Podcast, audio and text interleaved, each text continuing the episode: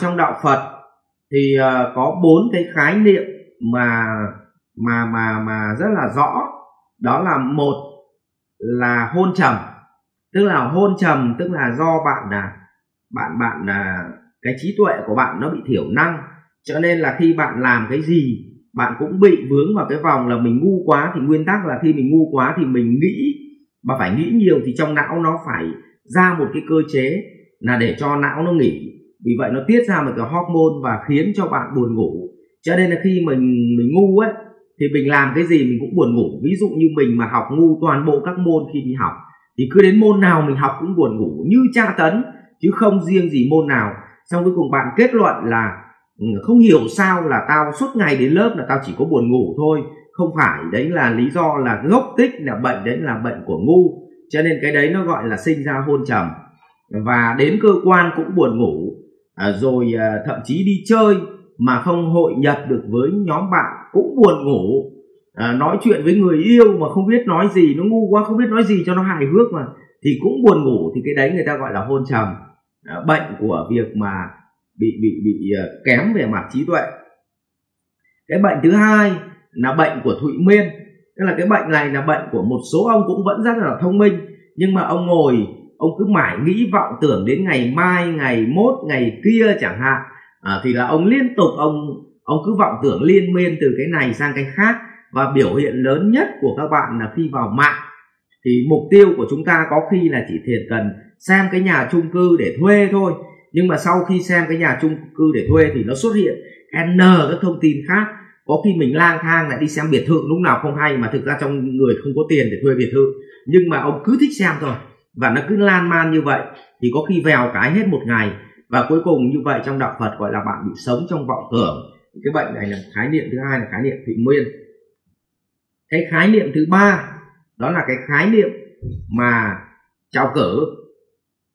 Tức là khi mà bạn làm cái gì mà nó gần tới, hoặc là cái gì đấy mà dự án gì đấy mà nó to tát quá, hoặc là bạn vui quá, thì bạn dẫn tới là bạn bị hồi hộp và bạn không kiểm soát được bản thân mình và dẫn tới ngủ cũng không ngủ được uh, ăn cũng không ăn được lúc nào nó cũng rơi vào trạng thái bồn chồn.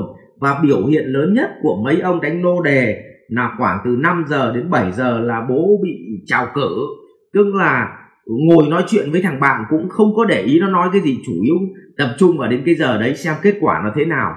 À, và cái bệnh cuối cùng đó là bệnh hối hận, mà trong đạo Phật hay dùng cái từ trào hối bao gồm trào cử và hối hận. Thì cái hối hận là biểu hiện của việc mà bạn, khi bạn làm cái gì có lỗi với ai, thì nó gần như nó không thể ra khỏi đầu bạn được. Tức là mặc dù bạn đến bạn xin lỗi người ta rồi, bạn làm mọi cách thứ rồi, nhưng mà cái sự hối hận đấy, nó cứ nằm mãi trong con người mình và nó không thoát ra được. Thì cái bệnh đấy là bệnh hối hận. Như vậy ờ, trong đạo Phật có bốn cái khái niệm hôn trầm thụy miên chào hối thì được tách ra là chào cử và và hối hận. Thì để mình nắm được cái khái niệm đấy và cái đó là theo cái cơ địa của từng người tức là tâm của từng người. Và trong đạo Phật người ta gọi là cái tâm đấy là tâm bám chấp. Ờ, tức là người ta không thoát khỏi cái sự việc đó. Vì vậy là nó phải phụ thuộc vào từng tầng bậc của của của của cái việc tu tập. Vậy thì uh, rõ ràng là cái việc là bạn làm cái việc có lỗi với người ta bạn đã làm hết rồi bạn làm tất cả những thứ có thể rồi nhưng bạn vẫn cứ nghĩ đến thì cái việc này bạn phải rèn luyện dần thôi và phải chấp nhận thời gian nó trôi qua bạn ờ, bạn bạn sẽ quên đi thôi. Chứ còn tôi có xui bạn là làm bất cứ cái gì bạn cũng không thể quên đi được nhưng tôi chỉ có một cái thứ mà tôi chỉ nhắc bạn và bắt buộc bạn phải lựa chọn. Bạn có hối hận ở trong lòng mình mãi thì cũng không bao giờ hàn được cái vết sẹo mà của bạn đã gây ra cho cái người mà bạn đã, đã tạo ra cái lỗi với họ. À, vậy thì chỉ có cái hành động của mình trong hiện tại thì nó mới hàn gắn được cái vết nứt đấy thôi bằng tình yêu thương bằng sự bù đắp bằng một cái hành động cụ thể nào đó đến xin lỗi. À, hay là chúng ta có thể chia sẻ bằng vật chất hay là quà tặng hay là cái gì đó để hàn gắn. Và tất nhiên cái sự mong muốn hàn gắn là phải sâu thẳm từ trong cái tâm của bạn thì nó mới là sự mong muốn chân thành còn nếu không nó chỉ là kỹ năng thì cái người bạn của bạn người ta cũng sẽ cảm nhận được ngay nó rất là hời hợt. Thế còn à, đến cái nước đấy nữa mà bạn vẫn không thể quên được nữa thì duy nhất là chỉ còn có cái liều thuốc thời gian thôi thì làm cho bạn quên đi được thôi chứ còn tôi bảo bạn quên bạn cũng không quên được. Và tôi cũng chỉ nhắc lại là nếu kẻ nào mà nhớ đến quá khứ quá tức là trong não tức là trong cái một giờ tôi lấy ví dụ như là trong một cái giờ hiện tại trong ngày, ví dụ tôi lấy một cái khoảng delta, thời gian là 24 giờ ngày hôm nay chẳng hạn à, được gọi là một thời khắc. À, và trong 24 giờ đấy, kẻ nào sống với hối hận, sống với quá khứ mà chiếm được khoảng một nửa thời gian, thì bản chất là hiệu quả làm việc của bạn nó chỉ còn có 50% thôi. Kẻ nào mà sống 100% với hối hận trong quá khứ, thì kẻ đó sẽ làm việc trong hiện tại là bằng 0% vì bạn ngồi bạn cứ triền miên với cái quá khứ. Kẻ nào mà sống trong cái cái cái thụy miên tức là cái vọng tưởng ấy, liên tục như vậy thì kẻ đó cũng không có cái cái thành quả trong hiện tại. Mà nguyên tắc cái thành quả trong hiện tại nó chính là cái cái cái bước đệm để cho cái ngày mai chúng ta phát triển. Cho nên là đến cái cuối cùng tôi nhắc bạn là ngay kể cả là thời gian mà làm cho bạn không quên được thì bản chất đấy là sự lựa chọn của bạn. Tức là bạn muốn có một tương lai tốt hay là bạn muốn có một tương lai tồi. Nếu bạn có một tương lai tốt thì bạn phải chấp nhận khép lại quá khứ. Bằng cái tất cả những cái hành động hiện tại để tìm cách khép lại quá khứ và hàn gắn cái vết thương trong quá khứ bằng hành động. Còn nếu mà đến cái nước đấy mà bạn vẫn không không thay đổi được cái bám chấp trong não bạn thì phải chờ thời gian. Và cái đấy người ta gọi là căn cơ của từng người. Và căn cơ của bạn thấp thì nó cứ bám ở trong não và dẫn tới là tương lai của bạn nó sẽ tệ và đấy chính là sự lựa chọn của bạn, chứ không phải là ai lựa chọn thay bạn được cả.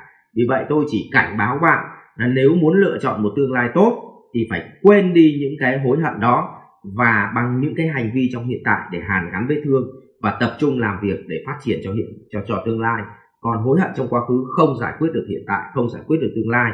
Và nếu bạn cứ hối hận thì tương lai nó tệ, bạn tự chịu trách nhiệm. Và đừng có đổ lỗi là tại số, cũng đừng đổ lỗi là tại ai cả và chính đó là sự lựa chọn của mình.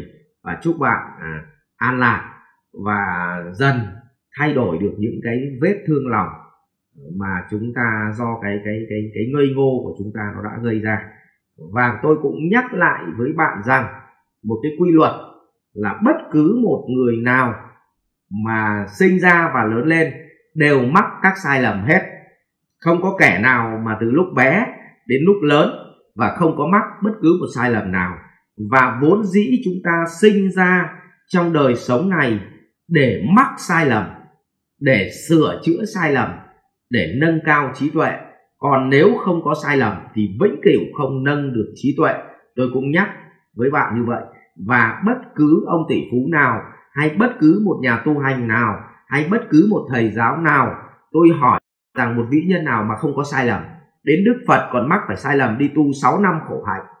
Ờ, và gì ạ? À, thì với chứng ngộ được 49 ngày chọn cách tu khác với chứng ngộ được. Vậy nếu không có 6 năm khổ hạnh ấy thì rõ ràng 6 năm đấy nghe như có vẻ là sai lầm. Nhưng nếu không có 6 năm đấy thì không có 49 ngày để chứng ngộ. Cho nên bạn đừng than thân trách phận nữa. Sai lầm của tuổi trẻ là một việc tất yếu. Chính vì vậy có người hỏi tôi rằng chắc là tuổi trẻ thầy là người cực kỳ thông thái. Thì tôi trả lời với họ rằng, đủ ngu thì khôn, chứ không ai sinh ra đã là kẻ thông thái. Cho nên bản chất là tôi đủ ngu thì biết nhiều hơn mọi người, chứ không phải là tôi đẻ ra tôi đã thông minh hay là khôn ngoan hay biết nhiều hơn mọi người. Cho nên mắc sai lầm là một tất yếu của tuổi trẻ. Bạn đừng quá hối hận vì chuyện đó. Chúc bạn sớm quên được những cái cái cái lỗi lầm trong quá khứ mình gây ra và chúc bạn hạnh phúc. An lạc. Cảm ơn bạn.